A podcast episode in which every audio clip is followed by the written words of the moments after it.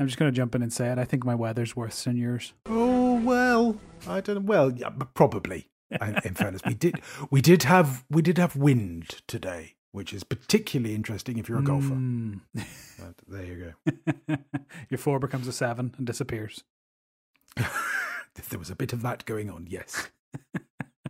And what, pray tell, is the weather in Northern Ireland? Well, the rain was coming down so hard earlier that it was coming in sideways. And that's not a phrase. That's not a euphemism. It literally was coming in sideways. And it was that kind of heavy rain where it starts to obscure vision. Like you can't see across the garden, heavy rain. So the garden's a swimming pool. That's nice. I've got one like you now. So I might go out for a dip later on. It's just a bit miserable. It was okay weather for a little bit, and then it was like, no, that was enough. That was your summer. Bye. It's at least brighter. I'm looking outside, and it's daytime at 6:08 p.m., which is brilliant. The clocks moves in some linear fashion at some stage soon, don't they? Yes, I think they do. I think it's, I want to say 2 weeks or so from now, something like that. Okay, coming up. Yeah, in which case it'll get even brighter or darker or one of them. It'll get brighter earlier, won't it? I think. This is one of these things like the equation that generates Easter. Spring forward. Spring forward, so the clock goes forward. So, what is now 5 a.m. will actually be 6 a.m. So you will have the lightness of 5 at 6, which probably means that it gets darker later. Yeah, this is the fungible nature of this confusion. You'll have the lightness of 1800 hours at 1900 hours. So you'll have longer evening. Yes, but darker mornings. Well, if you were up at that time, yes. Because you're so far north that essentially you'll get sort of 18-hour days anyway in the summer, don't you? Yeah. I mean, you can call them a day. It's mostly just grey and cloud, but it's a day. We're feeling the Celtic weather today, Mr. Cosgrove, I can tell. Right. How are you doing? So apart from the weather, Tarek Jamelia, how are you? I'm doing well. I'm very busy at the minute, but it's, as I said before we started the pod, it's a good kind of busy, which is very different from a bad kind of busy. I am using up all of my time productively, and that feels good, which is a nice place to be. So I'm doing well. What about you? Similarly, unexpectedly, surprisingly busy.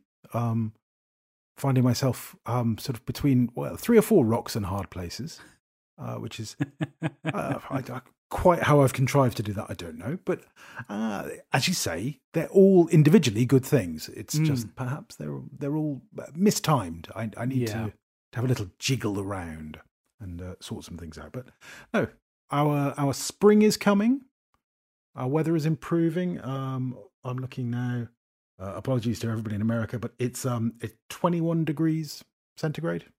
That's at 80 something freedom units. Probably at 8 o'clock at night. So it's pretty clement. Yeah. I think our minimum now is, I'm not looking at the minimum. It will go down to 7 degrees centigrade in the depth of night, which is pretty pleasant, to be honest. Feeling pretty good about that. COVID is finished. Regrettably, COVID hasn't got that memo, but everybody else is saying it's true. Yeah. We're having all sorts of argy-bargy, as the sports commentators used to say. There's some argy-bargy down there, insofar as they want to relax everything. And so on Monday, I think the restaurants, not Monday, Tuesday, the restaurants are supposed to open.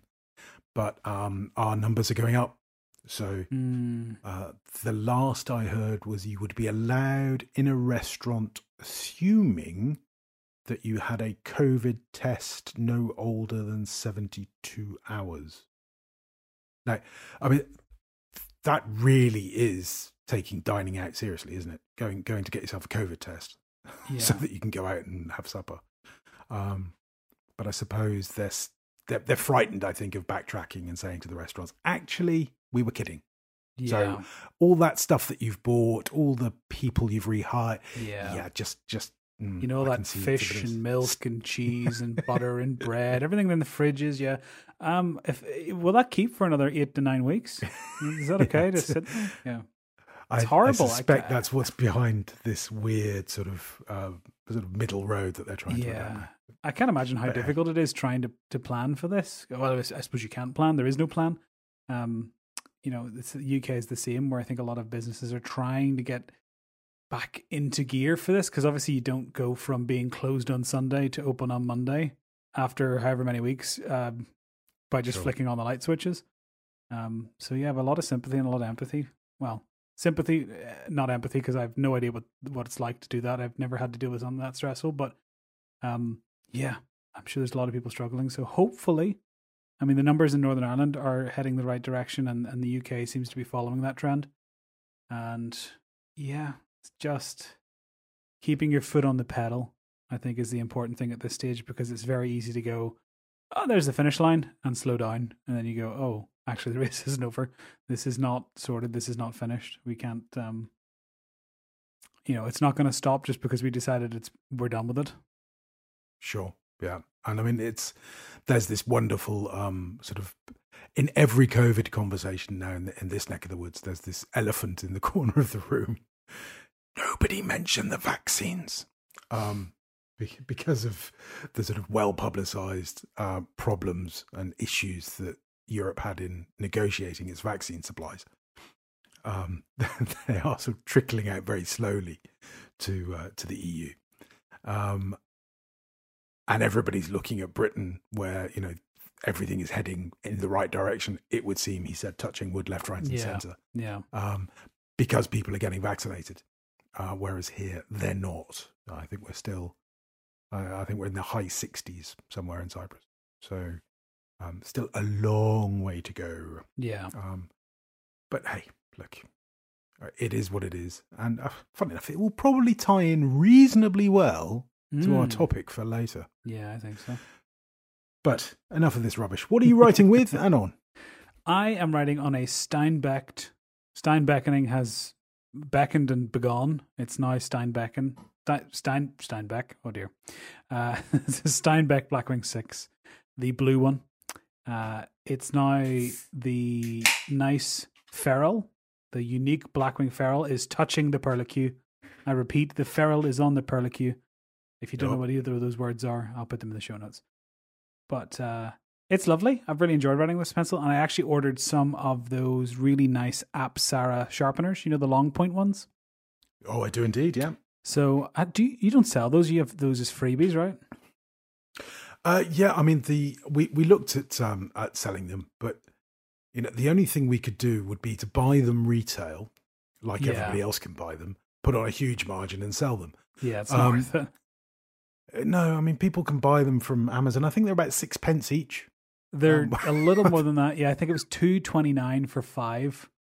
So not expensive at all. And as you say, you'd be buying those at $2.29, dividing by 5, adding 15 to 20%, and then selling them on.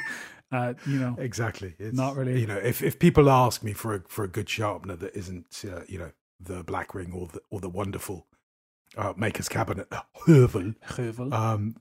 Then I just said, look, just go to Amazon and get some Apsara. You can't go wrong. I mean, they're wonderful little sharpeners. I picked up another 5 because mine were dull. So I'm going to try and sharpen one, but I don't have the equipment to properly sharpen a blade, because you need to get the grind and all right, and the angles and stuff. So I thought I'll pick up 5 more and just use those, but they'll do me a long time. But whenever you get a nice new sharpen like that, I'll try and give you some audio. The sort of edge, the face of the pencil that's been cut is so smooth. Yeah. Because the older one I had of sharpening, I was going, oh, this is a bit, this is more of a, like a woodsman's cut rather than a barber razor cut. It's a bit more, it looks rough and like you've chiseled the wood off. It's like I've gnawed the wood away to leave a graphite core. So that wasn't cutting it. And I've sharpened a lot recently. I've gone through, I think I stub jarred the 42 we talked about. I stub jarred a one of the is it 840, the sort of teal with the gold. Oh, Coast, yeah. So I've stub jarred both of those, and this I give it maybe the end of the week, next week. I'm writing a lot at the minute for like bits and pieces and notes and scribbly things, so I'm going through them rightly, and I'm writing again in our Rhodia show notepad, which is Rhodia number 16. And that's primarily it. I did write in some post-it notes. I've been using post-it notes quite prodigiously recently for everything from shopping lists to meeting notes, because I like using them as a ephemeral note. So it kind of, it holds information until I move it somewhere else. So I'll move it onto a to-do list, or I'll move it elsewhere, or I'll set it on the keyboard and then work through it and then recycle it after that. Excellent. Well, I'm pens this week. I'm in an old favourite, the Kaweco Brass Sport. Wonderful fountain pen. Doubles up as a great knuckle duster if required. This one's got a medium nib, some nice green ink. I thought it was orange ink, but it's green ink. Well, they are close, yes. Well, indeed. And the thing, if you get a well-tuned Kaweco, I mean, you can have slightly dodgy nibs. I will be. We'll be honest about that. You have to sometimes give them a bit of user input. Mm-hmm. But once they're working, I haven't used this pen probably in, I don't know, a week, 10 days. I just take the top off and it writes. You know, it just works. Lovely. Yeah. And I love the heft of it. I love the weight of it. And I'm writing in my Mike Hawthorne sketchbook, my podcasting book, mm-hmm. Which for reasons that I shall disclose later, it's getting a bit fuller, a bit faster. There's a teaser for you. What about watching? You watching anything good? Yes, so we started watching WandaVision, which is the new Marvel TV show. Mm-hmm. At the behest of my best man. I don't know if I mentioned this last week, but we started watching it, and it's shorter than I expected. It's only 9 episodes, I think, and they're only about 30 minutes each. So you're not looking, it's 4.5, 5 hours. It's a long film. It's The Hobbit 1 and part of 2, basically, is all the runtime mm-hmm. you're looking at. And yeah, I don't know what I expected going in. I was told it was weird. I was told it was strange, that people didn't really get it. And then as the episodes were released, people were saying, episode 3 is where it really starts to come into its own. And so I kind of went in a bit like, okay, look, I'm not expecting anything. I'm just going in curious. And we put it on. And I don't want to spoil anything. If you've seen the Marvel, the Marvel films are probably a good starting point, because otherwise you'll not get most of the stuff that's happening. But it will be enjoyable just on its own. And I started mm-hmm. it, and the first episode came on, and it was like, this is amazing. This is fantastic. It's so well done. You can tell the people behind it are talented in every single area that they're working in. And the story is great. It's kind of a really interesting look. For me, I found it interesting because it deals with the content of TV and cinema in itself. So it's quite self-referential. It talks about old TV shows. And I don't want to give much away. This is not spoiling anything, but I'm trying not to spoil anything. It deals with the themes of television and tropes within television quite a lot. And it sort of changes throughout the episodes. And there's a lot of expectation and then repetition and then sort of things that don't quite meet your expectation. I'm trying to be very vague. It's worth watching. If you have Disney Plus, go and watch the first episode and you'll be very confused, but you hopefully enjoy it. Go and watch the next 2 and then you might get an idea of what's going on. I do understand why people said, third episode really gives you an idea of what's happening, because if you haven't seen the films and you haven't, studied film and you're not able to look at it and go, I think maybe this is happening, but it's hard to say. You'll watch it and go, what on earth is happening? Why is that different? Where's this going? Who's that? What is, it is a bit of a smorgasbord, but I've talked for probably 3 minutes solid on it now. It's really good. We're really enjoying it. We have one episode left, the finale, which we're going to probably watch tonight. And the only reason... Short episode, everybody. So annoying. Meg always falls asleep watching stuff, and we were in bed watching... We were on episode 7, so we watched 7, 8, and 9 last night. Sorry, 7 and 8 last night in bed. And 9 is the last one. It's the finale, and it was sitting there I looked over and Megan's eyes were closed. I was like, sweetheart, you need to watch the film. I am watching it. You're not watching it. Your eyes are closed. I'm watching it, Meg. You can't watch it with your eyes closed. Okay, then. Okay, you're going to sit up and wake up. No. Okay, I'm going to sleep. No. We'll do it another time. Yeah. Okay, I am fully awake. It is like 8:45. I guess I'm not watching the finale tonight. I think Margaret and Meg may in fact be related, or perhaps they're just two wonderful women who are overworked by their indolent husbands. And insist that sounds a lot more like on going to sleep at unholy hours. We've had that exact experience with what we've just watched. We finally got to the end of Peaky Blinders. Mm-hmm. Were the peaks blinded? Oh, the peaks were blinded. It ends at the end of season 5, which I'm delighted to report is not because I'm in Cyprus. It's because they haven't made season 6 yet, or they're currently in the process. It. Yeah. It's one of those. I have a very strong feeling that they knew during season 5 that they were going to make a season 6, because season 5 does not. Would the correct film term be resolve very well? It's like, here's 9 plot points out of 10. Let's just park these for a season, shall we? Like, no. I wanted to know what happened to X, Y, and Z. That was to the extent that Margaret turned to me and went, "What? That's it?" Well, yes, for the moment, darling, that is in fact it. Silly. Right. Okay. So, I suspect there'll be some arm twisting to get season 6 watched. Earlier in the evening, there had been the statement, "We need to get this done now. I'm getting a bit bored of this." Okay. Fair enough. Not a great endorsement. And in fairness, I think she's right. I think season 5 did tail off a little. And when Margaret has fallen asleep and gone to bed, I've been watching... Well, I'll read you the show note. I watched an episode of Something Train, ? Post-apocalyptic stuff, ... To which TJ, I can almost hear the sort of resignation in his typing, has in capitals written Snowpiercer, ? And he's absolutely right. It is, in fact, Snowpiercer that I've watched 1 and a bit episodes of. Okay, so TV show, not movie. It's a TV show. Yeah. Technically it's both. So there is a film that the TV show is based on. I think it's a South Korean film. Is it Chris Pine? Either way, it's 2014, 2015 film. Same concept, but totally unrelated. Not totally unrelated. It's like that there's 57 Spider-Men and they just keep rebooting it.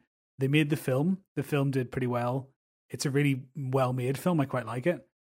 And then they went, "Oh, this universe is actually really good, and an hour and 30 minutes isn't really enough. Why don't we do an hour on it every week?" And so they made the TV show. Basically, I think the director is a consultant on it or a producer on it, and the TV show is the same setup but in a different universe. So it's not canon to the movie and vice versa. So the TV show is effectively standalone. But I've seen both, and I did something I normally don't do, and I caught up to season 2 on its weekly releases of Snowpiercer. So I've been watching it myself, and the latest episode I think came out yesterday, and I haven't seen it yet. And that because I'm right up to the whenever the most recent thing is released. And I must admit, it's really, really good. Is it? Right. Okay. You're not enjoying it? I don't know.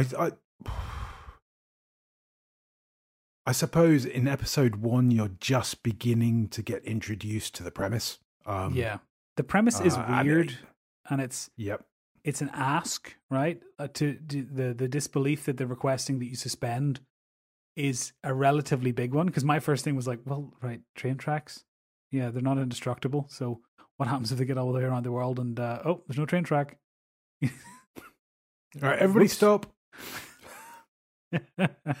But...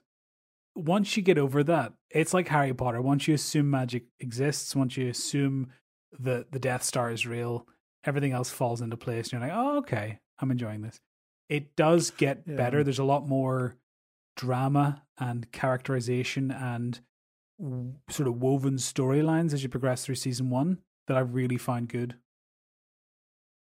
Yeah, and like I said, I mean, at the moment, the the whole, not the whole, but there is an assumption, or you are led to understand that the folk who have stowed themselves away, effectively, they've sort of stormed the back of this train, which is going around the world post-apocalypse. It's a climate apocalypse, I seem to remember. These are quite troublesome, having all these poor people here. And the train, or the powers that be, feed them, but the bare minimum, it would seem. That seems to be roughly what's going on. And I suppose the sort of nasty neo-fascist in me said, well, just uncouple those two carriages. But then I suppose you'd probably hit them on the way back round, wouldn't you? Yes. It's just seemed, as you say, it just seems a bit weird. You just think, well, this is quite an easy problem to solve. Why are you doing this? But I it's about characters, and if you buy into the characters, then it will all become more interesting. I fear I will struggle to get Margaret to watch this, so I think so. It gets very dark in places as well, and it kind of demands that you want that strange sort of masochistic post-apocalypse where you're like, it's nice to watch everything fall apart. And I think a lot of people's appetite for that is severely diminished, having lived through sort of apocalypse light. Yeah, exactly. Yes, you're probably right. So yeah, if I have those late nights when I am going to have some TV time for myself, I'll watch a few more and see where we get to. It would be good. I don't know if you noticed, one of the characters in it is from Hamilton. David Diggs, I think it is. The cop. Yeah. I knew I recognised him. I didn't know from where. So let me know when you get to season 2, because there's some interesting conversations that we can have about Hamilton and Snowpiercer. And I think there's a connection because of him. But we can talk about that when you hit season 2, if you ever hit season 2. Well, there we go. A long teaser thrown out into the future. August 2039. Well, yeah, maybe before then. And what else? Oh, Caliphate. We started watching Caliphate, which is a Swedish drama about ISIS, or whatever else they were called. ISIL, I think was the other name. Yeah, there's another one as well. Daesh. Daesh. Yes. There's several names. It's an interesting premise. I don't know if it's based on truth. I don't know, but sort of. Swedish nationals who have found themselves, I think of their own volition, in Iraq and Syria as things start kicking off, as it were. So that's, so far, I've got to say, reasonably interesting. Again, Margaret was less than impressed. You don't speak any Swedish, do you? I speak a little bit. No, that's not true. I understand a little bit, because I did some work in Sweden and Denmark, Norway, that neck of the woods. But yeah, it is in Swedish with English subtitles. Yeah, which is I don't mind, but Margaret finds that quite off-putting, I think. And she's watching something, I don't know, Ethos. Have you heard of that? No, not at all. I saw sort of 10 minutes of it, and it appeared to be the characters were talking to their therapists. And then I looked up again 10 minutes later, and the therapist was talking to her therapist. Oh, some sort of Ouroboros of therapy? I thought there's quite a lot of therapy here. And that was as far as I got with it. But Margaret announced as I came down to record that she was going to watch it. So I guess something clicked with her. Oh, okay, fair enough. What about listening? You listening to anything? Yeah, I've been listening to a lot of the Ink Spots at the minute. Have you ever heard the Ink Spots? I've heard of them. I don't think I've heard them. Yeah. So, well, the funny thing is, you can listen to one song, you listen to them all. They basically, they start every single song, as far as I can tell, with the same chord. And then they play that chord through the thing. And then there's a break normally in the middle where one person will do a nice little spoken word piece about the lyrics. And then they move on. And I mean, they're quite an old band. I think they'll be maybe 40s, 50s, in and around there. I think it's brilliant. I really enjoy it, but it is funny when you listen to an album of theirs and it's the same chord structure 4 times in the album. You're like, oh, there's that tune. Yeah, no, there's that tune. It makes it very hard to guess the tune because you're like, oh, it's this one, or it's the same one with different words. It's the same one with different words. Very much worth taking a listen to. Their greatest hits album or something like that. You'll probably recognize a few of the tracks. Cool. I shall look them out. Where did you come across them? I actually first heard them on Fallout, the video game. They feature quite heavily in the soundtrack for it because it's that kind of... the Fallout is very much like 1950s diesel punk kind of aesthetic. And so there's a lot of that music, that kind of early Americana filters into the soundtrack.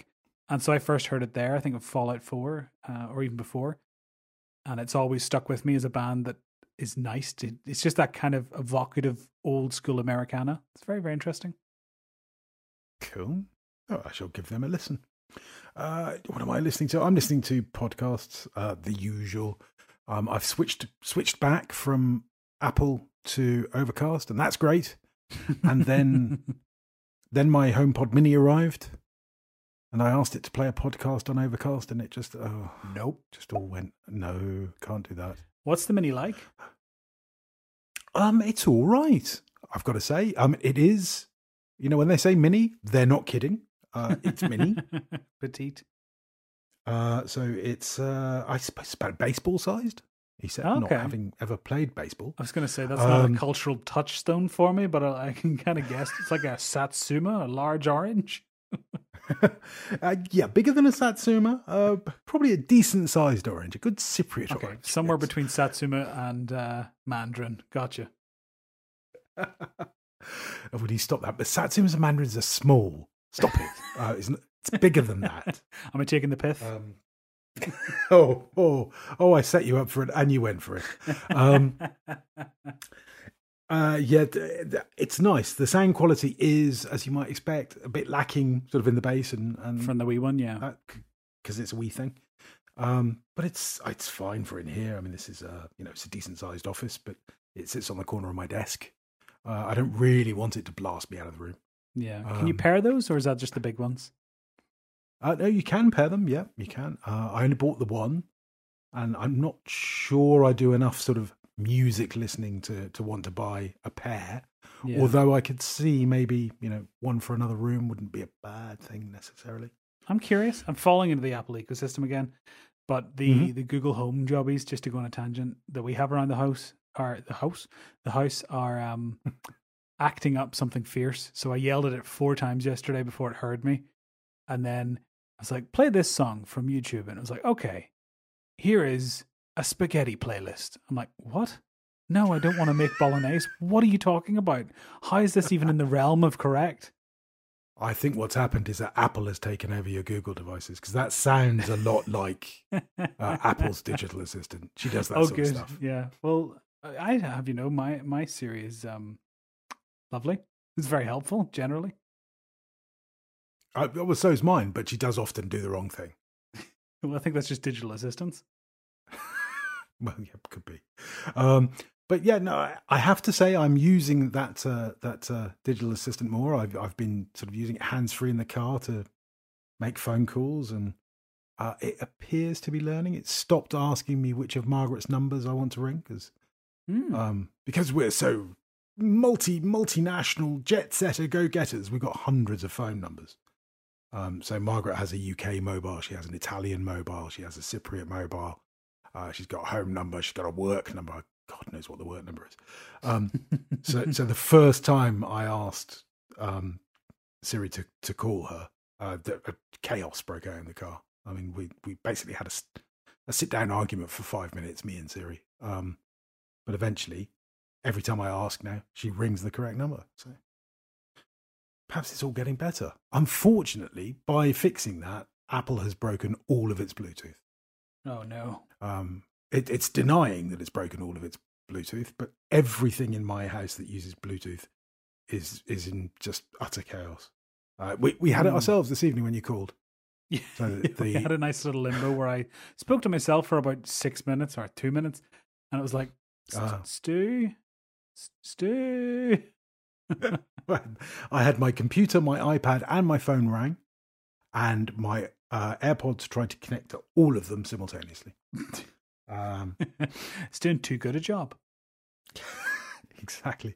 And I had it the other day where I was actually using AirPods to talk on the phone, and my Mac literally every 90 seconds was saying, your AirPods are here, would you like to connect to them?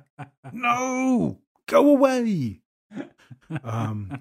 And it's not like Apple to have a sort of persistent notification like that. There's usually a way of saying, go away and don't ask me again.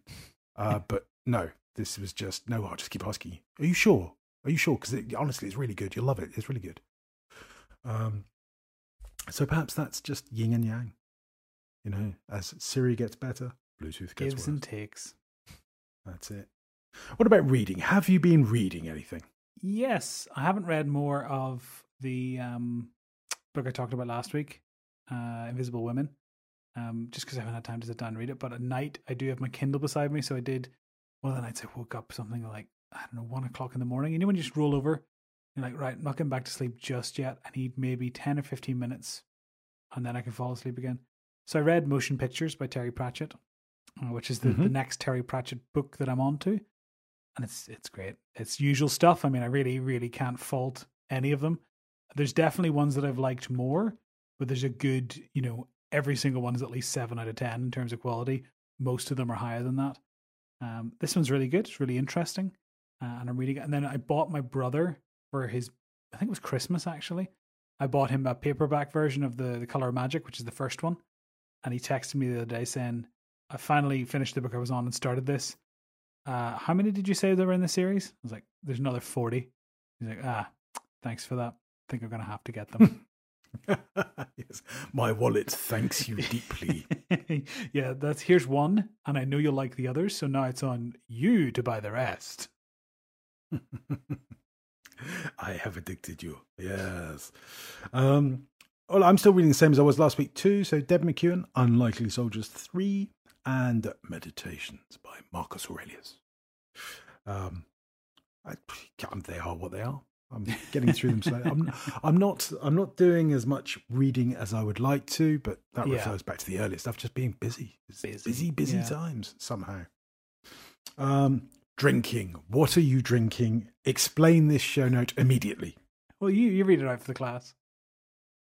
Right. So my show note is, as ever, quite lengthy when it comes to drinking.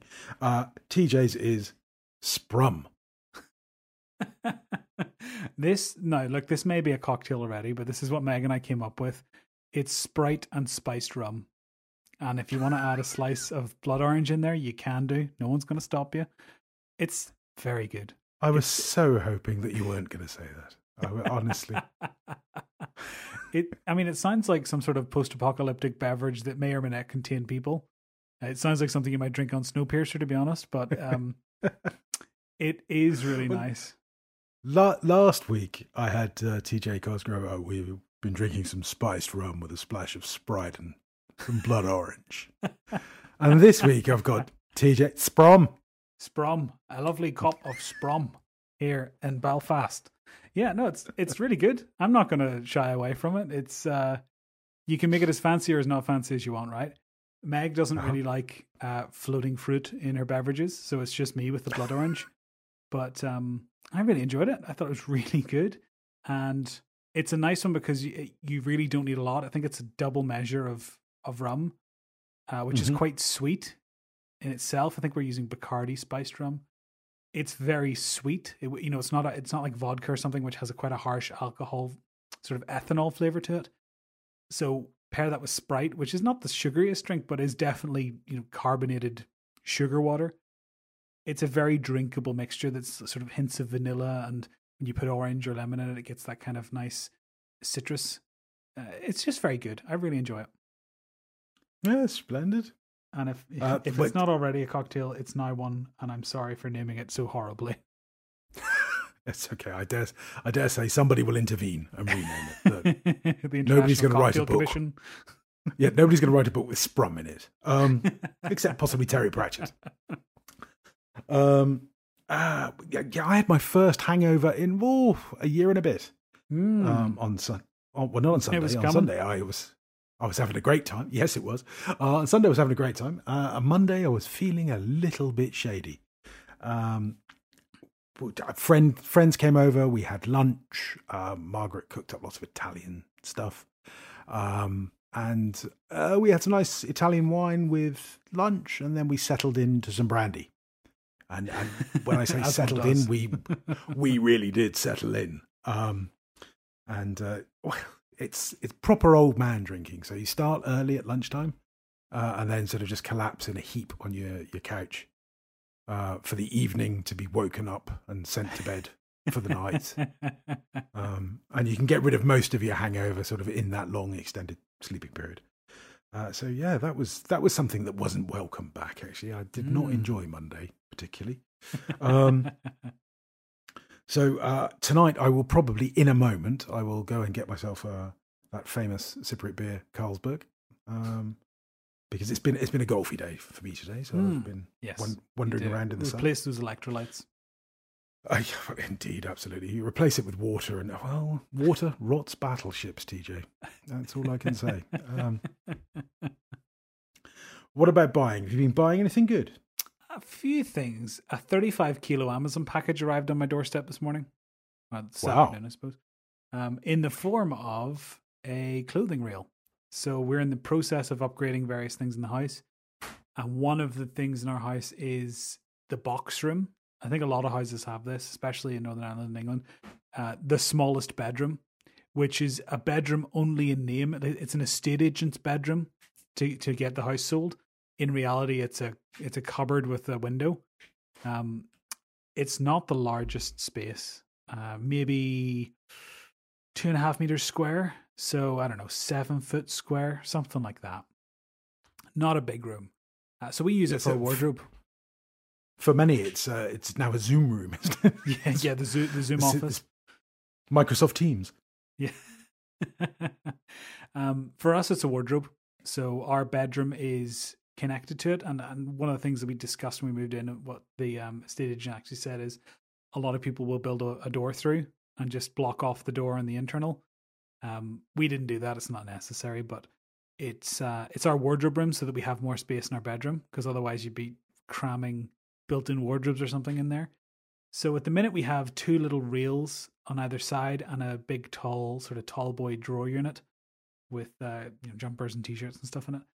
And the whole thing is mostly inherited. So we bought the two reels, I think, for £15 a piece in IKEA. And the big unit came from a relative when we moved out. And so a lot of it's kind of like, it's functional but not nice. And so it's kind of done for 2 years now.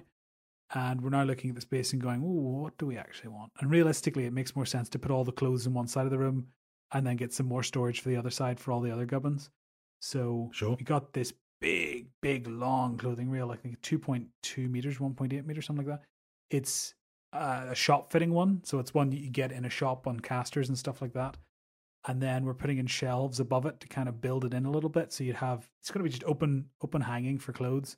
And then two sets of shelves above that all the way along the wall for boxes and folded jumpers and all that kind of stuff. So it's going to look quite nice, but be very practical. And most importantly, we don't know how long we'll stay in this house. It might be 4 years. It might be 10 years. I don't know. But we don't want to make big structural changes to it or build in £4,000 built-in wardrobes, because it's just not necessary. Someone might want to use that bedroom as a bedroom. So for us, it's more making it useful, making it nice, but not changing the structural integrity of the house to do it. So that arrived. That was a relatively decent price from Amazon, as just from a shop fitting seller or something like that. And the other thing we got is Smol, S-M-O-L, which is Smol. It's a refillable. Well, in reality, it's a set of 3 spray bottles and 3 tablets. But the concept is you buy these 3 bottles with their nice little silicone bands on them, the different colors, and they're all recycled plastic and all that. And then instead of buying household cleaners, you buy a household cleaner tablet, and you drop that tablet into hot water that you've poured into the bottle, and it becomes household cleaners. So this is something we'd looked at before, and this sort of popped up. I think it was £10 for the 3 of them. And it's one of those things that you don't really realize that it doesn't make sense until you look at what you've done all your life. And I'm like, okay, so this bottle of household detergent, something I spray on the countertops to wipe them down, is 97 or 99% water and then some chemicals. And the chemicals are chemicals. They're going to help it, clean it, whatever. I'm not about to start using, you know, vinegar and lemon juice to clean everything all naturally. It's more about we're buying an entire plastic bottle full of water when I have a tap in my house that will give me water. So send me a tiny, tiny tablet in the post and I will drop that into my water and make my own spray. And then the little packet that it comes in is compostable and the packaging is all cardboard. Everything's recyclable. So instead of buying lots and lots of plastic bottles and then recycling them, you buy lots and lots of little tablets, or not so many tablets, I suppose, and you just drop those in whenever you need a refill, and you compost the packaging, which is brilliant. So we decided to switch over to that, and we got, I think it was a 3-pack was £10. So it comes with 3 bottles and 3 little tablet things. And there's a glass cleaner, a multi-surface cleaner, and I think it's a bathroom cleaner as well. There's 3 different ones, and there are 3 different colors. I haven't used them yet, but they seem lovely. They seem nice. They smell good. And hopefully it'll mean that we're using less plastic and rubbish and curtain stuff around. Because we get a, you know, since getting the dog, we go through a fair amount of cleaning products, just cleaning the walls and the floor and everything we own.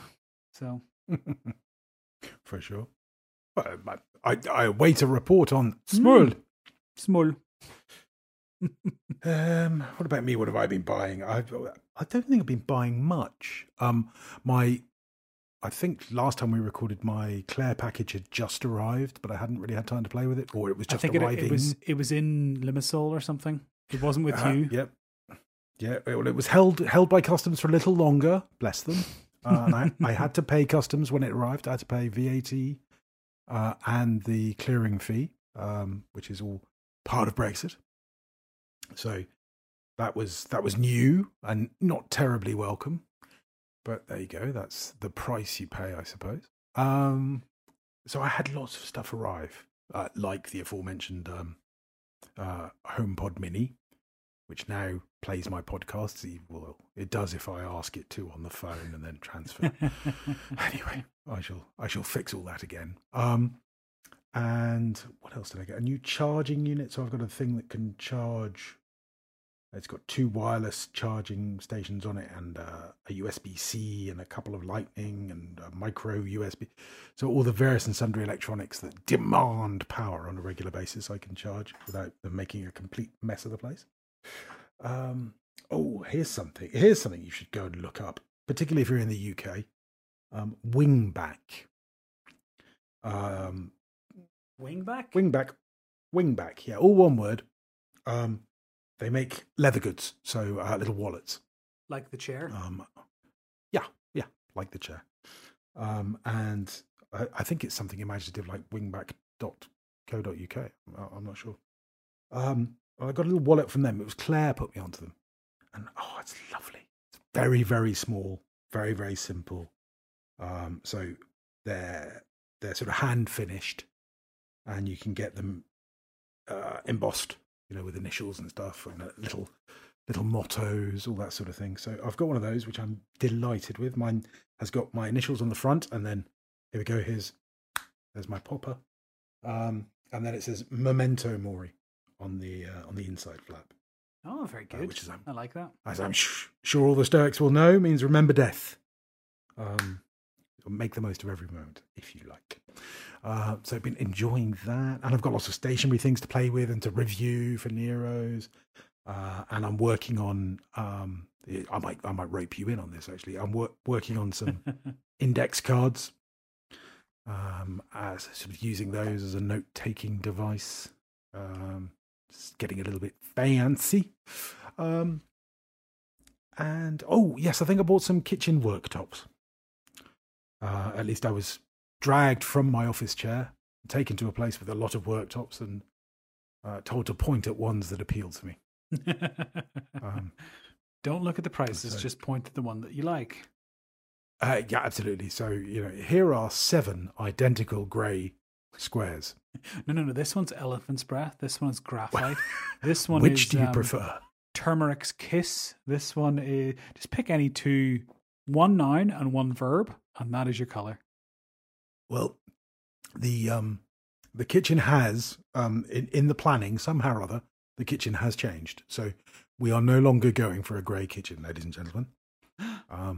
Despite that being on fashion, the trend, on trend. We, my friends, are having a blue kitchen. Ooh, dark blue, light blue, baby blue? Light blue, yeah.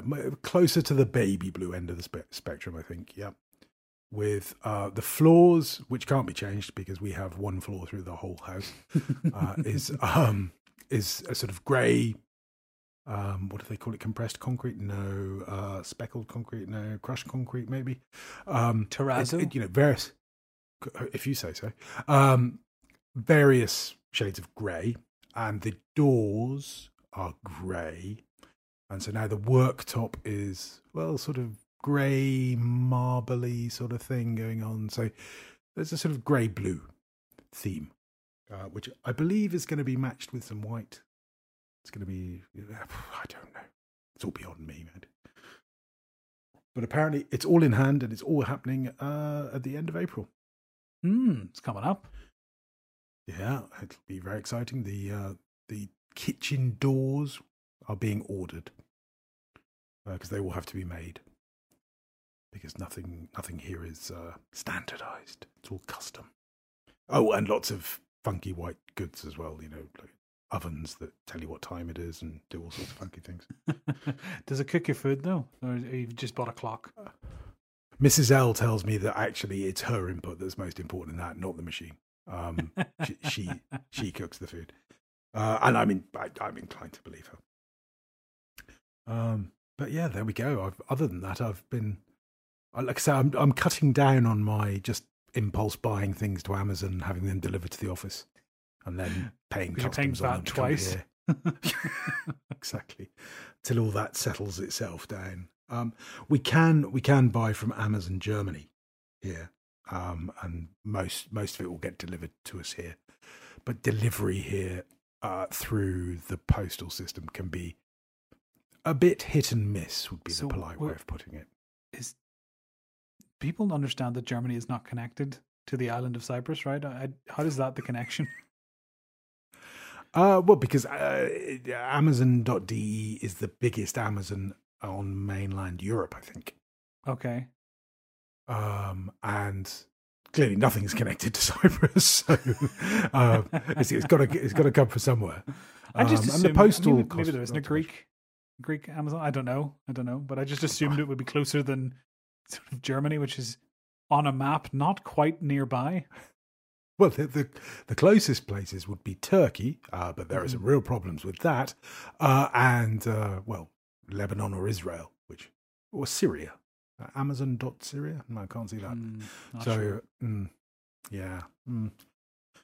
We shall see. The alternative, of course, is that actually I don't really need much stuff. When it comes to stuff, I'm pretty well served already. Perhaps I should work on working through some of that. Right then, quotes. What is the TJ? Have we got a quote? Have we got a TJ word of the day? Yeah, actually, it was one word that I mentioned earlier. That I dropped into the chat. Fungible. Oh, it's been in the news recently. Are you going to talk about those? Yeah, those. What are they? NGFs NFTs. So fungible as a word means mutually interchangeable. It's fungible. It's the same as. It's identical. Non-fungible tokens (NFT). You might have read about them in the news. It's similar to Bitcoin, and I think that it uses the Ethereum. Yeah, it's the, what do you call that? Blockchain technology. Yeah. So you can basically buy digital assets. So I think, was it Jack Dorsey's first tweet is being sold? Someone's first tweet is being sold, or was sold, for something like $40,000. And you get basically a picture of it and a little token that says you own this. So it's a novel thing at the minute. I think it will become a big player potentially in the way we sell things.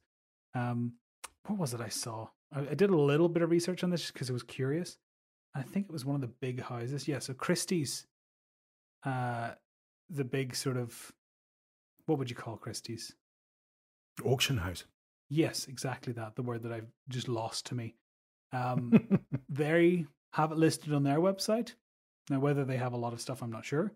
But it's a way of buying digital things, which is not, as far as I know, until the last couple of years, something that many people did in that sense. So interesting. And that's a word that cropped up in the news. And so I made sure to remember what I think I knew what it meant, but I remembered what I knew that it meant. And now I'm sharing it with you, dear listeners. Fungible. Right. And I believe one of the key elements of this is that there's a sort of retained royalty to the piece of art or the digital service or good that's being sold. So if you are the original owner of the tweet, then every time the tweet is resold, a portion comes back to you. I didn't know that. I believe that's part of it. Yeah, I was reading about it. Jackson Dame, that you put me onto. Yeah, he was writing about it. So, again, with all things blockchain and or Bitcoin-esque, I'm slightly suspicious. Not of blockchain. I think blockchain is blockchain has the advantage of being comprehensible to the average person. You can explain what blockchain is and what it does. The currencies built upon it, you move into slightly murkier areas, in my opinion. And to everybody under 30 who's now shouting at the at their device going, you're old, you don't understand. Yes, you're probably right, but you might be wrong. What did I... Oh, quotes then, yeah. So going from fungible, give me a quote. Okay, this is a Swedish proverb, so there's no name, but it is a Swedish proverb. Worry often gives a small thing a big shadow. They're a profound lot, the Swedes. And there's a lot of sunlight in Sweden, so I suppose, yeah, you would see a lot of shadows. Very bright in the winter. Long shadows. Very long, 24-hour days, all that sort of jazz. It's a very nice golf course. Anyway, what did I have? I've had a lot of worries in my life, most of which never happened. That was Mark Twain, and it's one that I use a lot. Particularly when talking to my wife, who is an A-grade worrier. She really does like a good worry. And we'll often find anxiety, misery in every situation. I can get some of that. I understand that in some ways. I understand as well. But it's true. You know, we tend to worry about things that don't happen. Which leads us very, very nicely into tonight's topic. What are we talking about? We're going to let Gerald do his thing real quick, and then we're going to do the topic. Gerald. Hi, Gerald. No wonder he's forever leaving us. This is the 3-pin plug. The first pin is Stuart Lennon. You can buy his collection of reasonably priced notebooks and stationery supplies at nerosnotes.com. You can read his writings on writing at stuartlennon.com. If you want to see photos of his dogs, Spice and Charlie, you can follow him on Instagram at stuart.lennon587. The second pin is TJ Cosgrove. He created Wood and Graphite, a collection of over 150 short films on pencils, paper and other collected analog ephemera. You can watch it on YouTube by searching Wood and Graphite. If you like looking at photos of coffee, keyboards and a black Labrador called Blue, you can follow him on Instagram at team_Cosgrove. The third pin in the 3-pin plug is this show, 1857. You can support the show by leaving a review on iTunes, or the podcatcher of your choice, the efficacy of which is debatable, or by sharing with someone you think would enjoy it. Perhaps even nip over to nerosnotes.com and pick up a few lovely notebooks or fancy pencils. It all helps to cover the cost of hosting. The 3-pin plug is brought to you by me, Gerald, a totally normal human being, and certainly not an AI-based neural voice generator. Thanks for listening. Back to the show. I had a quick chat before this, and after that, that's a bit of a faux pas on your part, and he has agreed that he will continue. You know, he's done that one because that was pre-recorded.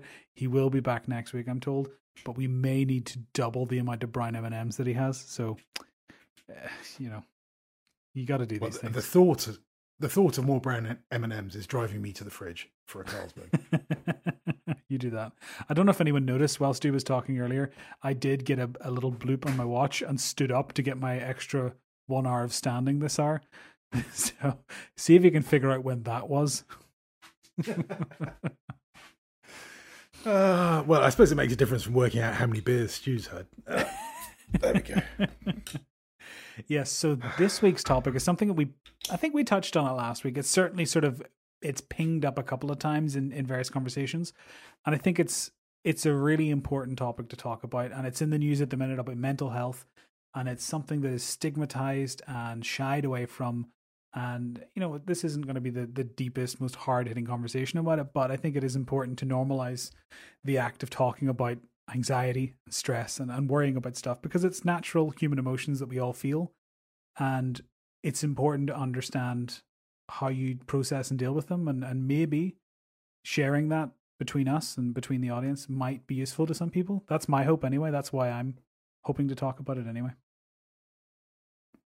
Yeah, for sure. I suppose my first show note on this, and in fact the only show note I think I've done, for many, many years, as the listener knows, I'm older than God. I had no idea what anxiety was. I mean, I understood the broad concept, but anxiety was something that other people suffered from. Why that would be the case, why I was particularly unanxious, I don't know. Maybe I was drinking too much. I was just too busy having a good time. Too insensitive. I mean, these are all things that various people in my life have leveled at me from time to time. But I really didn't feel anxious. I was an automatic stoic to a certain extent, in that if I couldn't affect something, then I didn't worry about it. It just struck me as illogical to even consider it. It might rain tomorrow. Well, who cares? I mean, well, it's going to rain or it's not tomorrow. Rain. Yeah. But increasingly, I suppose your last couple of years, maybe. I suppose for me it would be the attack on Nero. Yeah, that would be what triggered stuff for me. Because, I don't know, I suppose it was the first crisis that I faced from afar. So I was in London when Margaret and Nero were attacked. That's right, I forgot that. And that made me feel incredibly powerless. And that morning, because I inexplicably woke at 5 a.m. And looked at my phone to see that I'd literally just moments before missed a call because my phone was on Do Not Disturb and stuff. And it was from Margaret, sort of in the midst of the attack. And it was that horrible voicemail that I think we included in the show way back then. From that moment until, I'm going to say, 6 o'clock in the evening, so, you know, 11 hours or so, I was on my way home. And for every second of every minute of every hour of that day, I was anxious. Yeah. I was anxious about Margaret. I was anxious about Nero. I was anxious about what this might mean for our lives going forward. So I suppose I did a classic in terms of taking the actual issues and then sort of exploded them into sort of existential threats, which, you know, in fairness for Nero, it turned out to be exactly that. But that was for me the first real sort of visceral experience of anxiety. And I guess, I mean, don't tell her, but I guess my wife would turn around and say, well, what you have there, Stuart, is unresolved grief. And that's why it keeps reappearing. So whenever I get anxious, she would argue that that would go back to unresolved grief about Nero. Yeah. And my wife is, as yours, I'm sure, is always right. So far be it from me to argue with her. But anxiety is a real thing. And as you say, it's right now it's huge in the news in the UK, and I guess in the US as well, because you know, hundreds of millions of people watched Megan, and Harry, or Prince Harry, as I believe he's still called. Is he? I'm not sure. Talking about their challenges that they've had over the last few years. What about you? Where's the Cosgrove anxiety coming from? Yeah, it's an interesting one because I think I don't know anything from a professional level about anything to do with mental health. All I can share is my own experience. So for me, I think that idea that you said where there was almost a triggering event that really made me aware of being anxious. Like I've always been a worrier. I think I'd be more like Margaret than Stu in the kind of worry about normal things. And that never really troubled me before. It was more of a positive reaction. Like I tend to be quite fastidious and quite organized. And that is often as a result of, oh, did I make sure that we had our passports? Oh, did I fill out that form properly? Oh, was that gate locked? You know, that's not anxiety. It's not controlling or disruptive. It's like, did I leave that light on? Did I blow out the candle before I left the house? It's an immediate worry that is quickly resolved by checking or doing the thing. And so for me, I find that quite useful. It's normal for me to go, okay, yeah, I want to make sure this, and this are sorted, and then I'll be happy. I've resolved any worries I had about that. And for me, it's a process of ticking off things to ensure that everything is in order, or everything is safe, or whatever it might be. That was kind of my experience with worry up until, without getting too deep into the personal details, both my parents were diagnosed with cancer in various forms within 2 years of each other. And it's ongoing for my dad, and my mum is in remission now, and she's doing really well. Both of them are doing really, really well, but it's been something that we've had to deal with as a family. And my mom was diagnosed first, and then 2 years later, my dad was diagnosed. And it was just, the first one was a hammer blow, and the second one flattened me. It just, I'm not surprised. I didn't have any frame of reference for dealing with stress on this level. And it wasn't even internal. It wasn't even stress for me. It was stress about someone I love, which is really, really hard because as you, with Nero and Mags, it's external and there's literally nothing you can do. You can think about it all you want. You can try and do all you want. It doesn't necessarily help. It just is. And especially with health, there's many, many people dealing with this kind of stuff every single day. And there's a sense of powerlessness and fear and anxiety about the future. And just, that for me is a watershed moment because I remember the first time around with my mum, it was a big, big shock. And we were all very, very upset and very worried. My mum and my dad are both incredibly strong people. And so my mum did really, really well and got through it. And there was really hard times in there, but she got through it. And then it was almost like we were on the upward trend. It was like, okay, I kind of feel like we're getting a little bit of our footing here. And then we got the diagnosis about my dad. And it was like, oh my. So if I had been at 100%, maybe I would have been able to weather that, but it was starting from maybe 30 or 40%. And it just completely flattened me. And I just remember it being like a physical weight set on your shoulders from feeling, yep, no problem. Because I'd flown home to see them. And that's when they told me because they didn't want to tell me when I was living in England. So I'd flown home to see them for a week or so. And we all sat down and had this big family talk. And that was probably the best way to do it because then I would have had a horrible flight like you trying to get home worried. So probably better to get home and then deal with it. But I just remember that moment it replays in my mind. Sometimes it was horrible. It's a horrible, horrible moment. And I know lots of people deal with this every day, and I'm not unique in that, but for me, it was a very important moment in that kind of, I think a lot of my anxiety now traces back to that, not necessarily directly as a result of that. Some of it does, but it's that kind of resilience. And I've talked about this with my friends quite a lot, and I'm trying to be in the last few years more open about my own mental health and being aware of where my limits are and my challenges are. And I think that was the moment that really put a lot of pressure on my own mental health for me being okay with dealing with stuff. So I would consider myself relatively resilient, strong, kind of capable person. And that took me from being strong, resilient to being completely open to whatever was going to happen. And so it was silly things, because you're so preoccupied worrying about some big, big thing that's affecting people you love. The little small things that normally you just go, yeah, maybe it might rain tomorrow or maybe it won't. Or, yeah, I probably filled out that form okay. If it's not right, someone will come back and tell me. It's not going to be a big deal.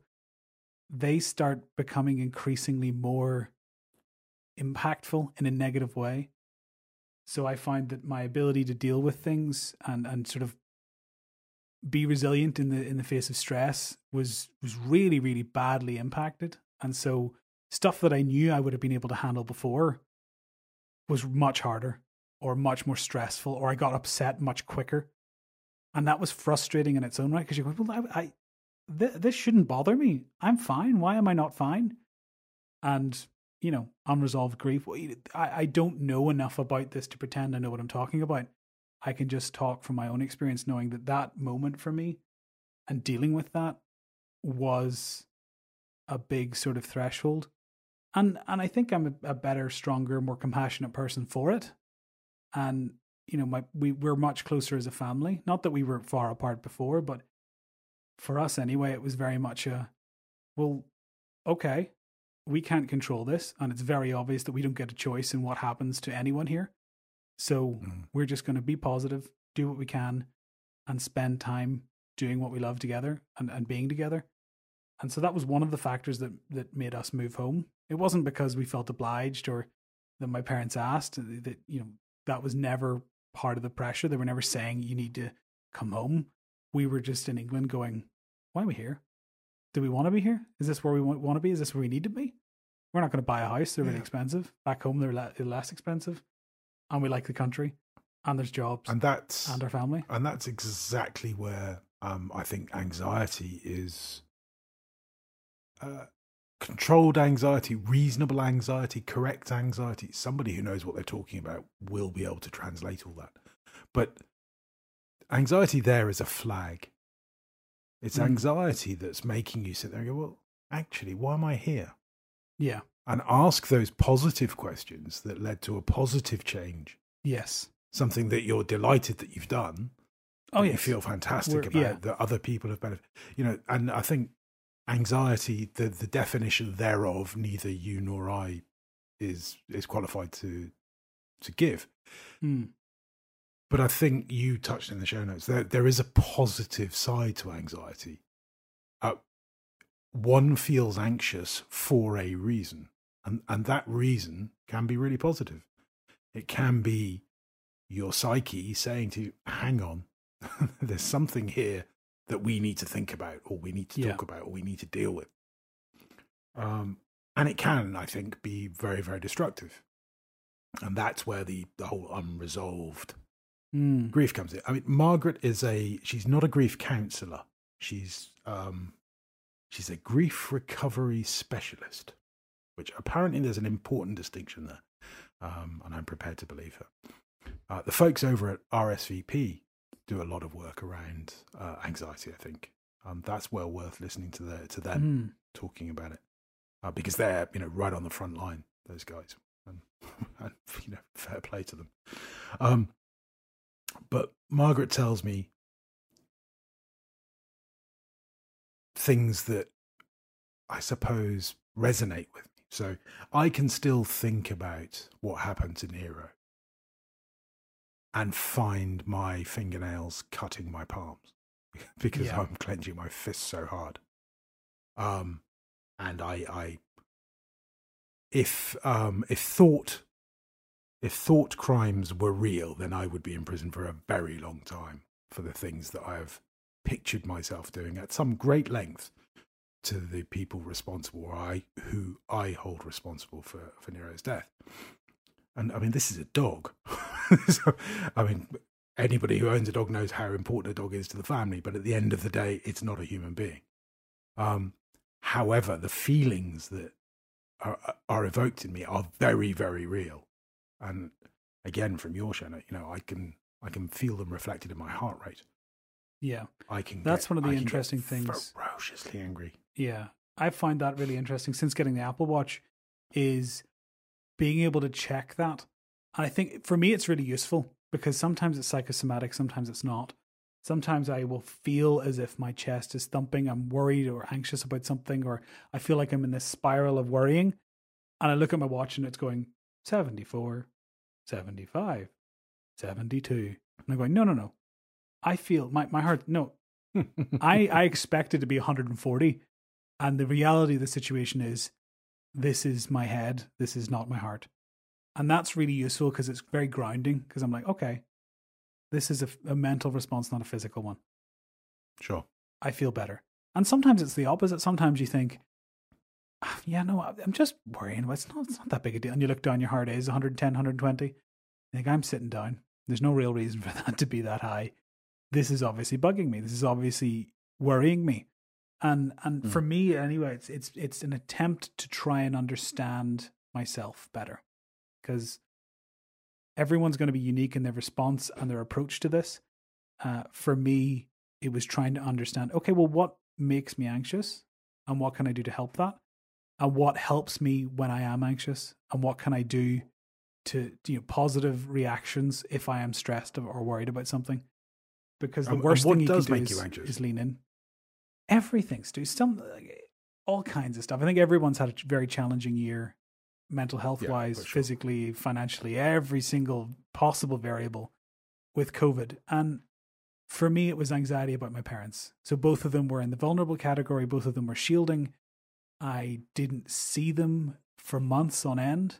They came to our wedding and we had to socially distance. I couldn't hug my mum on my wedding day. All of that just feeds into this. This is not normal. This is weird. I miss my parents. I miss my family. I have Megan. Megan's an incredible rock. She's so strong, and she's a lovely, wonderful person. And I don't think I could have picked anyone better to be locked down with. But you still miss the normality of seeing your friends and your family and being able to do things. And for me, that's challenging. And I think I was fine for the first two lockdowns here because it was bright and sunny and we could go out and go on long walks and things like that. Once we got to the winter time and it got darker and colder and we couldn't go out anywhere, I could find myself being 6 days at a push, having not left the house. Pre-Blue, before we got the dog, 6 or 7 days in a row without leaving the house. Not because I wanted to stay in the house. I'm normally a relatively gregarious and outgoing person, but I'm not allowed to go anywhere. I'm not allowed to do anything. I'm not allowed to see anyone, and I'm not interested in exercising right now. So there's literally no reason to leave the house. And so we're just slumming between watching TV, playing video games, and sitting around. And it's not a healthy place to be. And I, by and large, I had everything going for me. My job was remote. Wonderful wife, nice home. There's no reason for me to be anxious about having to stay indoors, and yet I find it reflected in my behavior that it was challenging and it was affecting me. And I think people worry about all kinds of things, and I certainly worry about most things that most people would expect. Sometimes I worry about money. Sometimes I worry about health. Sometimes I worry about my family and my friends and my parents, and there's nothing out of the ordinary that I worry about. The thing that concerns me about my own anxiety, when I get worried about it, is whenever I get overly anxious about something that seems not very important. So if I am anxious, it tends to breed anxiety. So if I'm worried about something in the back of my mind, it'll make me over imagine something else. And I remember a couple of weeks ago, something was bothering me about can't even, this is the thing, I can't even remember what it was, but I remember being anxious about something and then waking up in the middle of the night going, did that email I sent to someone, was that too snappy? Were they going to be offended? Did they take that joke the wrong way? And, you know, silly stuff that if you were objectively looking at it, you go, no, because it was 3 weeks ago, and if they were offended, they might have mentioned it. And actually, when you read it back, it was a completely, you know, normal, there was nothing offensive in this whatsoever. But that kind of little voice in the back of your head going, but what if, but what if, but what if? It's an insidious kind of creep of anxiety for me sometimes, where I don't realize it's bad until it's bad. And then because it's bad, it's very easy for it to get worse. And it's not, like, I'm not depressed, I'm not sad, I'm not lounging around the house thinking I can't go out. There's a lot of people who have much more debilitating issues with anxiety and stress, and I totally understand that. For me, it's more being aware of where my thresholds are and where my kind of like, oh, actually, I'm actually a bit worried about this. And I mean, we've talked about stuff in the past. I've come to you for advice and to have a chat about things, and it's really useful. That's one of the most beneficial things, is to have a chat with friends and just say, like, this thing. Right, this is it. What do you reckon? And inevitably the person goes, yeah, sorry, you're worried about this? What, do you want me to, what? Yeah, it's a thing. That seems totally fine to me. And by externalizing it from yourself and going, this thing is in my head and it keeps bouncing around inside my head. What do you think? And the person goes, yeah, I think you did the right thing. Or I think that's not a problem. Or yeah, I think that's not going to be an issue. All of a sudden you go, huh. Yeah, I suppose maybe it isn't such a big deal. No, I mean, I think you touched on it earlier when, you know, one feels anxious, one feels worried, frightened, scared, all of those things. And, you know, together, sorted out people just deal with that. Yeah. Okay, fine. We all want to be the together, sorted out people that deal with that. And the way that they deal with that is that they get worried and they get anxious, and then they talk about it with someone that they love, or maybe even a stranger, but they talk it through, think it through, they use techniques, they manage the issue, and then come out the other side going, I am no longer anxious about this because of X, Y, and Z. Now, they might use, what do they call it in Stoicism? Negative visualization. So you might turn around and say, okay, what's the worst that could happen? And I try and use this with Margaret sometimes when she'll say to me, oh, I'm worried about this. Okay, well, what's the worst that could happen? Because often for her it'll be, oh, can we leave the dogs alone for this long? Well, the worst that will happen is that one of them will have an accident in the crate. One of them being Charlie. Spice is, of course, a saint. But, and I say, and then I will clear it up and we'll put the washing machine on to clean the blanket and the problem will be resolved. That's the worst that's going to happen. Ah, okay. Well, that's not the end of the world, is it? So, I mean, that can work. But I think what's important is that all of these people who appear to be sorted and sussed do talk about it. Yeah. And I think now this is done more openly, but in the past, men used to do it in the pub. Yeah. If you see two men talking in a pub, one of them's got a problem, because two men without a problem in the pub will just sit there in silence. They're playing darts. Right? Yeah. You're right. Yeah, not bad. Another beer? Okay. But I've written about it on my blog. Stuart and I do. we get into all sorts of deep conversations about each other's lives and issues and concerns and worries. But we do it when we're so full of alcohol that neither of us can remember. So I know all of Stuart's secrets. I've heard them all. But I couldn't tell you any of them because I don't remember them. And that, I think that's probably always been the case. And Stuart and I, you know, rightly or wrongly, work stuff out together. We feel better, but we still couldn't tell you why. And I think now, you know, you're allowed to do that when you're sober, which I think is great, because it does help. It undoubtedly helps, because whenever I talk to either someone else or sometimes even myself or my dog, I will talk out loud and say, okay, so what am I worried about? And I will sort of, I'll mock myself to a certain extent, and I'll say, okay, so why exactly am I worried about that? What do I think's going to happen? Okay. Do you know what? I'll pick up the TJ.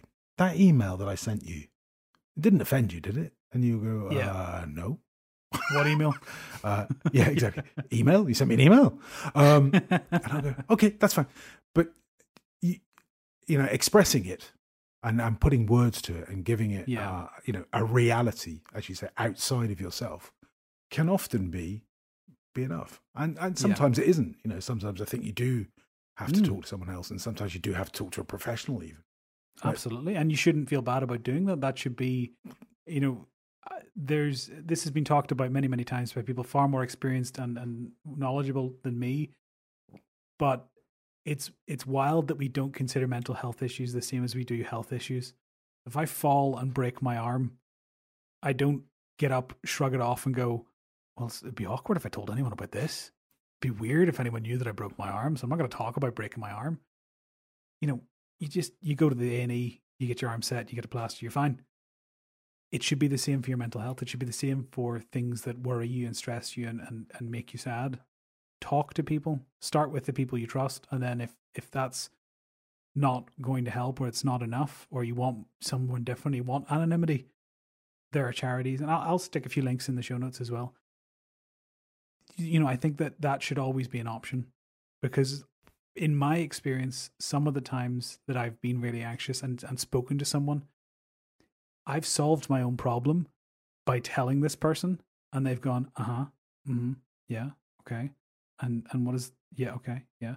And then I've gone, and yeah, so that's why I'm worried, and really I should just do this, and then it'll be fine. And they've gone, okay, so why don't you do that? Yeah, I suppose I should. Okay, yeah, thanks so much. And they're like, I don't know what I did, but okay. Yeah, exactly. They just, you know, often the best listeners do just that, don't they? They just sit there and listen. Yeah. And they don't have to say anything, because you just bounce yourself to the point you need to get to. Yeah. I mean, this is coming to you, young man, so pay attention. As you get older, you get to a point now. I'm 50, right? So most of my friends are in a similar sort of age group, because you tend to know people the same age. And, you know, we've all got parents who are, you know, 70, 80, 90. They're up there. So most of us have lost a parent, if not more. If not more, that would be two, I suppose, wouldn't it, really? But it's that season of life where illness, life-threatening illness, sudden death, these things are much more common now than they were for me when I was 30. Now, I don't suggest for a second that there's some sort of age monopoly on these things. There isn't. However, numbers are numbers, and the stats are, I know more and more people who are, you know, laid low by, you know, some horrible illnesses, diseases, events, or who have somebody in their family. Just death becomes more apparent, prevalent. Yeah. Yes, mortality comes close. So,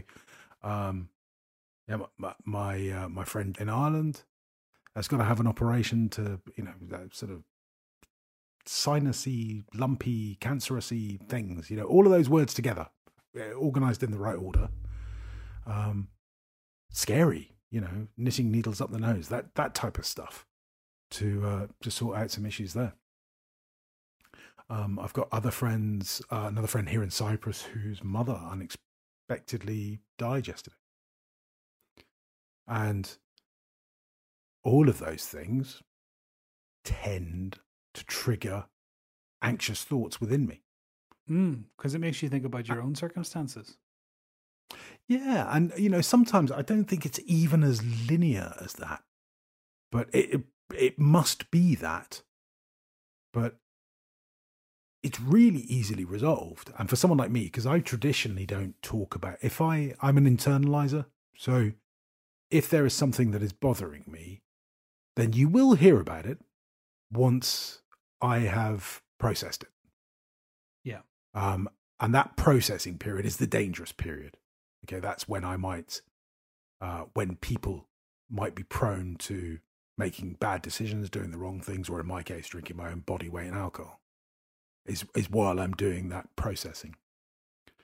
Once I express that to whomsoever, it probably means that I'm 90% fixed. You know what I mean? I've got to the point where, as you were just describing, I'm just going to say something and I'm going to keep talking. And by the end of it, I'm probably going to go, okay, yeah, that was good talk. Thanks very much. Yeah. And you're going to sit there and go, no idea what that was about. And I think the older I get and the more these things sort of land upon me, the faster I am now to talk about them and to say, okay, look, I'm not going to process this. My brain does automatically start processing it. Immediately goes, okay, you know, is this unexpected? Is this statistically just, you know, where I am in life now? You know, and I'll start thinking those things, but at the same time, I will start having conversations with people and saying, wow, did you hear about, did you see, did you? Yeah. And those type, that's why people of my age go, did you hear about Jimmy? Oh yeah, he's not very well, bless him. Oh, dear. And younger people of your age are rolling your eyes at the very start of the conversation, but it's us coping with it. Yeah, it's us, you know, developing strategies for aging, getting older, getting closer to death. Yeah, and I think it's important that the goal, I guess, is not to remove these things because you can't remove them. They're fundamental to the human condition, like death, pain. Loss, all these things happen, whether we want them to or not. And so the goal shouldn't be to live without them. As lovely as that would be, it's to understand them, understand yourself, and deal with it in a way that is positive or at least not negative. And it's hard. And as you get older, you know, I've had to deal with loss and death and, you know, injuries and health issues and things like that. And the silver lining of each of them, which is very, very, very hard to see when it happens, is that it's preparing you to deal with this in the future, right? That's the way I choose to look at it, is that every horrible, painful thing that I've had to deal with will mean that the next time something this or similar comes along, I will at least have experienced it before. It may be the exact same pain, but it's not a new pain. And at least that's a known variable rather than an unknown variable. And that's a small silver lining to take sometimes whenever your whole world crashes around, you know, down around you. But it is, there are benefits to dealing with this in a positive way. And it's really hard to see that in the moment, but that's how I'm trying to do better by myself and deal with things. And you know, the physical reaction that I get sometimes to anxiety is noticeable. So I won't realize how stressed or anxious I am until I reach a point where I'm just very, very frustrated or upset or annoyed about something. And then the smallest thing will make me explode is the wrong word, but it's more of an overflowing of like, oh, I just can't, I need a minute, I need to sit down. And it could be something as silly as the computer program I'm running didn't work, or the internet died. And in a normal day, the internet dying happens about 67 times an hour for us. So it's not an issue, right? But whenever you're frazzled, whenever you're at the end of that kind of ramping up of stress or pain or worry or whatever it might be, it's the little things that tip you over the edge, at least for me. And so it could be the Wi-Fi's down and Megan, the Wi-Fi's down again. I just need to do my job. I just need to do this thing. And it that's the final straw. You know what I mean? And yeah, for sure. It's useful to understand when that's coming and understand when it happens. And Megan's very good. Megan's a very empathetic person. She can kind of tell how I'm feeling. And normally before I hit that point, she'll have arrived and, you know, give me a hug or give me a cup of coffee or, you know, whatever it might be, whatever she senses might help. You know, intuitive people tend to come along and try and do something, which is brilliant. But sometimes for me, the catharsis of being frustrated and finally going, no, actually, I'm really upset about it, or I'm really worried about this thing. Do you mind if we talk about this? And then talking about it and kind of letting some pressure off that valve and just thinking about it. That is really, really important. And for me, it's a really good way of going, right, let's just take a step back and reset and feel like, yeah, I'm worried about this. I'll tell you what I'm going to do. I'm going to go and check that email. I'm going to go and phone such and such. I'm going to go and double check sure that that's where it needs to be. And that's a way I can deal with this anxiety because I've done something positive and proactive towards sorting the root of the issue. But even after that, I'll notice if something's really impacting me, because sometimes you've got a busy day or a stressful day and you get annoyed about something, and then an hour later you've forgotten. It's not a big deal. But for me, I notice whenever it's been something really, that kind of physical exertion, physical stress or physical anxiety, is that I'll feel ill for a few days afterwards. Like I'll get a sore stomach, or I'll get headaches or neck pain or something like that. And last year, 2 years ago, I went to the doctor because I kept having really sore stomach. And I just felt like trapped wind. It was just kind of an uncomfortable pain in my stomach. And then that happened a couple of times, and I was going, it's probably just heartburn or something. And I'll just take antacids. That's fine. That was okay. And it kept sort of reoccurring. And then this sort of worry machine got into gear, and it was like, well, your stomach's going to fall out, and your chest cavity is going to cave in, and you're going to die. This is something horrific. Something horrible is happening to your insides. And so I went to the doctor, and the doctor, did tests, blood tests, things like that. And it was, are you anxious or stressed about anything? I mean, yeah, there's, and then unleash a torrent of things I'm worried about. All right, okay. Yeah, maybe try not being so stressed. This is probably caused or at least exacerbated by you being very worried about things. Take a moment, do what you can, try and relax. And understanding for me anyway, that some of those physical symptoms of like feeling sick or just feeling a bit under the weather can come from me being so anxious or so worried about stuff that I'm making myself sick is a really good way of me going, hold on, no, I'm not going to get myself worked up. I'm not going to get myself worried. I'm going to sit down. I'm going to take a deep breath, and I'm going to think about what's worrying me, and I'm going to confront it and write it down or speak to someone or do something proactive and productive. And I'm not going to let it escalate to that level where I get really anxious, because I don't have to. If I can see it now, I can do something about it. And so that paired with sort of the Apple Watch, being able to check how I'm physically responding has been really useful to me. And it's something that I'm trying to do better. And again, I'm not an expert. I don't know what I'm talking about. I'm just sharing my own personal experience here. And one of the things that I've found recently, and this is, it's silly to say it because it's the least original thought that any human has ever had in the entire existence of humanity. But one of the things I've found recently that really, really, really helps me is exercise. He said, dropping the bombshell, mic drop. Man. Who has ever considered this as a remedy to feeling bad? I decided it was 3 or 4 weeks ago, you know what? No, I'm done feeling rubbish in the mornings. I'm done feeling groggy and tired and getting up later and later and just being that kind of lockdown malaise of just feeling worse every day because I can't do anything. And that kind of Groundhog Day-esque nightmare was just dragging on and on. I thought, no, right, I'm going to do something. I'm going to get up and exercise. I have this Apple Fitness Plus thing. It's on my iPad. I've wasted the 3-month free trial by not doing any of them. So now I have to pay £10 a month. That is my penance for being lazy. I will pay the £10 a month, and I will go and try and do an exercise in the morning. Just tomorrow morning. That's all I got to do. So I got up the next day at about 10 past 7, I think it was. And I went and got the yoga mat that we have, and I set it out in the office. And I set my iPad up, and I have my Apple Watch on, and I connected it up. And I did, I think it was a strength workout, so weights. It was like a 10-minute introductory one that was on Apple TV, Apple Fitness Plus. And I did that. And total aside, the whole program on there is really good. I'm really enjoying it as a service. And I put it on, and I did the 10 minutes, and I put the weights down, and I sat down on the mat and went, I haven't felt this good in literally months. Yep. It was amazing. It was, and the difference was literally night and day.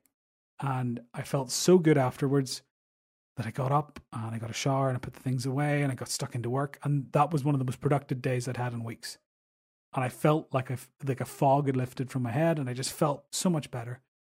And I went to bed that night and thought, right, probably just a gimmick. It's probably just a one-off. But we'll do it tomorrow. Novelty. Yeah. It can't work twice, right? Well, we'll try it. We'll prove it wrong. So I got up the next day and I did a different workout. And I felt really, really good and a nice productive day. And it got to about 4 o'clock and I still had tons of energy and was awake and aware and excited to work on things and keep working. It's like, okay, this is developing into a trend. Let's try 3 days, see how we go. And it's been about 2 weeks now, or just shy of 2 weeks, of doing this pretty much every morning. And it is the most beneficial thing. And I feel so good for it. And I am definitely not the first person to say exercise is good for your mental health. Because it's been yelled from the rooftops for probably thousands of years. But it really was a magic bullet for me. And it was a moment of kind of, oh. Because I had just assumed I was walking the dog in the evenings. That's enough. That's doing it. No. So now I can, you see the notifications on your watch because we have our fitness things linked up. In my morning time, so around 7-ish o'clock, 8 o'clock, I'll normally get 10 to 20 minutes, sometimes 30 minutes of a workout of some kind done. And it's brilliant. It just sets me up for the day. And I genuinely finish that and I'm ready to start the day. And I feel better than I have in a long, long time going into it. Yeah, no, absolutely. I think, I walk the dog or dogs in the morning, and it is by far the most important routine or habit that I have. Because as you say, doing it in the morning gets you set up right, gets you thinking the right way, gets you feeling positive. And it has, I think, a double whammy because you've got, for me, I've got the exercise of getting out and walking, and I've got the dogs. And if you want to know how not to worry about life, watch a dog. Yeah. Blue is also an excellent way to relax. Because he just comes over and goes, positivity, pure happiness all the time. They're just astonishing. They're just like, isn't it great? Look at that. We're awake. It's fabulous. They greet the new day with such enthusiasm that, I can't help, even when I'm grumpy. I go out with these two and they're both pulling my arm off because they want to go and sniff this and do that. Just, it's a fantastic way to start. And I come back bouncing. I'm like, okay, what have we got? What have I got to face today? And so the most practical tip that I can give from my experience with anxiety is exercise, and exercise in the morning. Whatever you can do, whether that be take a stroll, whether it be do some press ups or some sit ups, just 10 move. Minutes, anything. Yeah. It's a huge winner. And then I suppose the other thing that we have to say is, again, TJ is not an expert. Neither am I. We're just guys who sort of live. If you are feeling bad, talk to someone, and if you're feeling really bad, talk to a professional. Yeah. Don't be silent.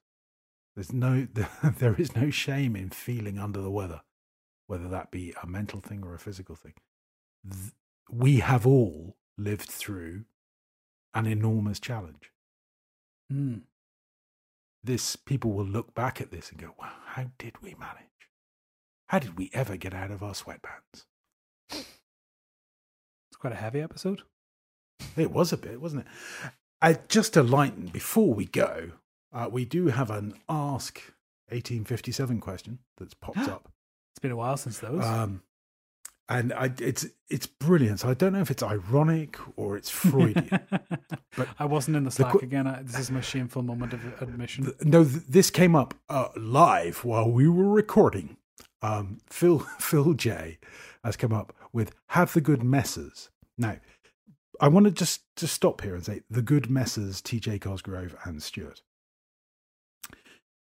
Messrs, as in Monsieur, is M-S-S-R-S. If you add the E's in, then it becomes a kind of Irish word, doesn't it? Yeah, messer, as in someone who is messing with me. And this is the Irish spelling. I don't know whether intentionally or not. Have the good messrs T.J. Cosgrove and Stewart seen, thought about, or used Stereo? I've seen a few folks on YouTube use it as a sort of interactive podcast. And if you click the link, as I have done, you get to an app page about, well, Stereo is the premier live broadcast social platform that enables people to have and discover real conversations in real time. Now, it sounds a lot like Clubhouse. FAQs, is this Clubhouse? No, they don't. It's called a talk. Yeah, I think I heard of this. I think I've seen the advert that everybody's seen that popped up. I don't know anything about it, apart from that it is some sort of live podcasting program. I mean, there's 1,000 different ways to do a live broadcast now. You could do OBS into YouTube if you want to get fancy. You could just do an Instagram Live. You could do Twitter Live, I think. You can do Facebook Live. There's all manner of ways of doing this. Would I like to do it for the podcast? Maybe. I don't know. Maybe for a questions version. But then are we so bold as to assume we could fill on 90 minutes with questions? Bit disparaging, well, a bit disappointing if you get 3 questions and then sit for 87 minutes. Yeah, well, no, I suppose you talk for 90 minutes, then ask for questions, don't you? I mean, that would be our standard MO. Yeah, no, the answer to the question is no, we haven't. I've listened to lots of podcasts talking about Clubhouse and going, yeah, it's kind of cool. Is it? Maybe. Not sure. Who knows? It's great to see innovation in the space. I'm all for that. I think it's brilliant. I think when you get to trying to manage an audience and their contribution, I don't know because I've never done it, but I suspect that's quite hard work. Yeah. I don't know. I don't know how much appetite people have for listening to us live. I mean, I don't know how much appetite people have for listening to us pre-recorded either. I say we've got the stats, and I think it's about 8 people who download us a few hundred times each. I mean, that's broadly how it works. I could probably look it up. Actually, I don't know off the top of my head. It's not on this. It's on the iPad, but I dare not move anything on the iPad in case it stops recording. Oh yeah, don't do that. My Mac just finished doing whatever it was doing, updating, and is now asking me every 90 seconds if I want to connect my AirPods to it. Although, in fairness, I said no just the once, and it's left me alone since then. So perhaps the update has done the trick. Progress. No, I would definitely look at it. I have a couple of times thought, you know, should we live stream? Should we have a discourse running alongside so that, you know, I listen to lots of podcasts where the chat room is listening along live and giving corrections. Oh God, that would be a busy thread. Or making comments. And thought, you know, should we do that? Should we do that? And maybe we should. I don't know. Already, I, you know, I leave the heavy lifting to TJ. He does the editing, so he's already burdened with quite a lot of work, and I just sort of record and switch off. So I'm not sure. The last thing we'd want to do is to make this a chore for either of us. And no, I don't think it would make it a chore. It's more of, would it add much? That's my biggest concern is like, would it be that people are like, yeah, this is interesting. We're like, oh, yeah, such and such says this is interesting. Because I think part of the joy for me, at least, is that we both have a bit of time to digest things when we look at the topic, and we have time to think about what we're going to say, and then, you know, we might check Slack and things might come up organically, or we'll check Slack in the middle of a recording and chat about things. But I think it's that kind of having enough time to think about it a wee bit rather than just being off the cuff all the time. Maybe that's better. Maybe that's worse. I don't know. But I mean, sure. I'll look into it. Yeah, why not? Let's look into it. Well, I think we're kind of done. I mean, I'm not feeling particularly anxious at the moment. I've got to say that's a good thing. No, I'm feeling good. This last couple of days have been really, really positive for me. That whole exercise, I think I've caught the bug for exercising, and just that morning exercise, nightly dog walk. It's kind of my format now. Mm-hmm. I think. Yeah, I mean the warning that I would give, with the benefit of age, is it's really easy to fall out of it as well. Oh yes, yeah.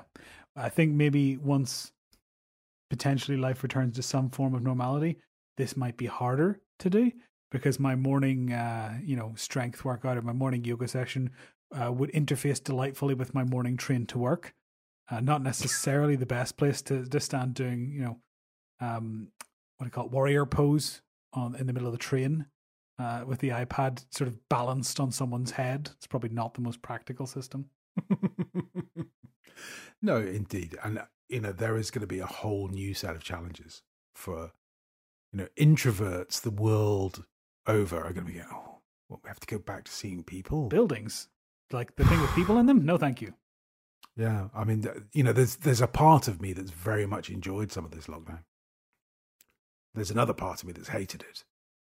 But it's going to be interesting to see. I think there's going to be a whole new set of social challenges as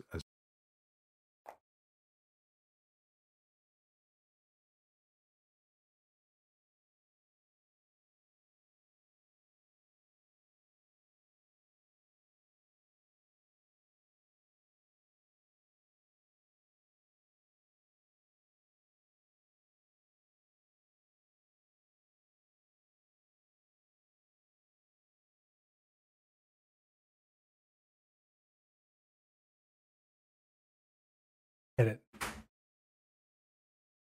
Right, so I don't know how good my editing abilities are or whether I'll hide this in post, but so as we were talking, we were chatting away there, and I think we were almost at the end of the episode, and I was on my phone, and I'd been looking to see if I could find our stats, and I couldn't. So then I did that thing where you swipe up from the bottom, and you just get rid of all those old apps, those pesky things that are in the way. And I just went, swipe, swipe, swipe, swipe, and then went, oh, there's Stu's face, swipe, and just killed our call. And just shot our call completely. I thought naively that maybe it would have some sort of fail-safe, but no. Gone. That call just abruptly ended. And so I was like, right, well, I'll call him back. It's fine. I'll call him back. There's not that much time has elapsed. It'll be fine. I called you back. I think in doing so killed your recording because signal rings on both the iPad and the phone. And then killed your recording, and then you didn't answer. So when you didn't answer, you rang me back, killing my recording. Just absolute chaos, dominoes of chaos. So it's just a 40-minute sort of back and forth of me trying to make sure that this calls you and Signal calling every device that I own and saying, right, actually, this is ringing, so this recording stops right here. Yeah, so there's definitely something to be said for just rationalizing exactly where all of these apps live, because I am right now, if I could take a picture, I would.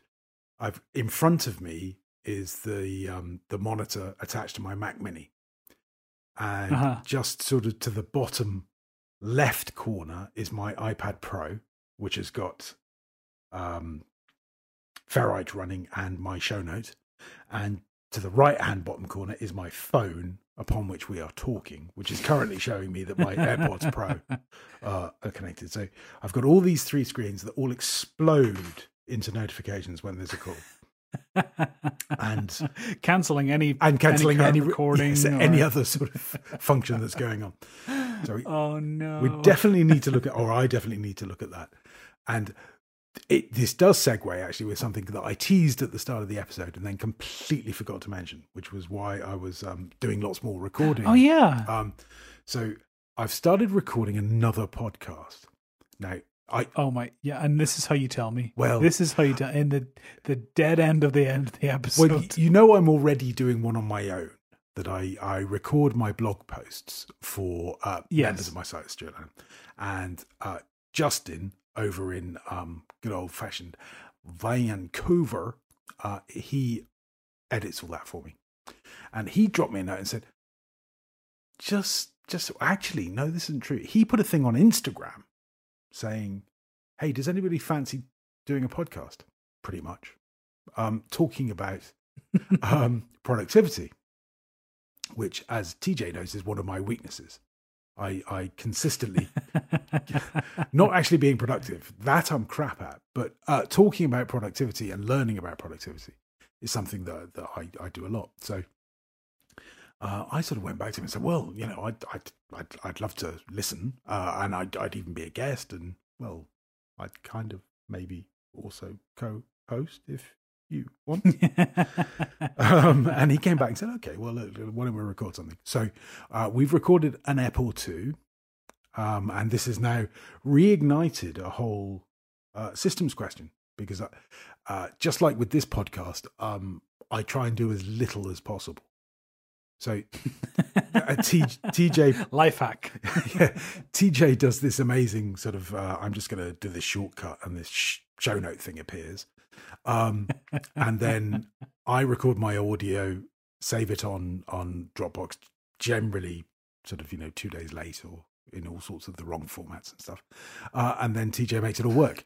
And Justin does exactly the same with Writer Interrupted. He sort of pulls me out of trouble there. And with this new podcast that we're recording, he's doing all the editing. And so there's a musical that was on in London called, was it One Man, Two Governors? When you're working with someone else who's doing all the work, and they say, look, could you record like this, please? Yeah, just get this app and do that. You kind of go, yeah, okay, cool.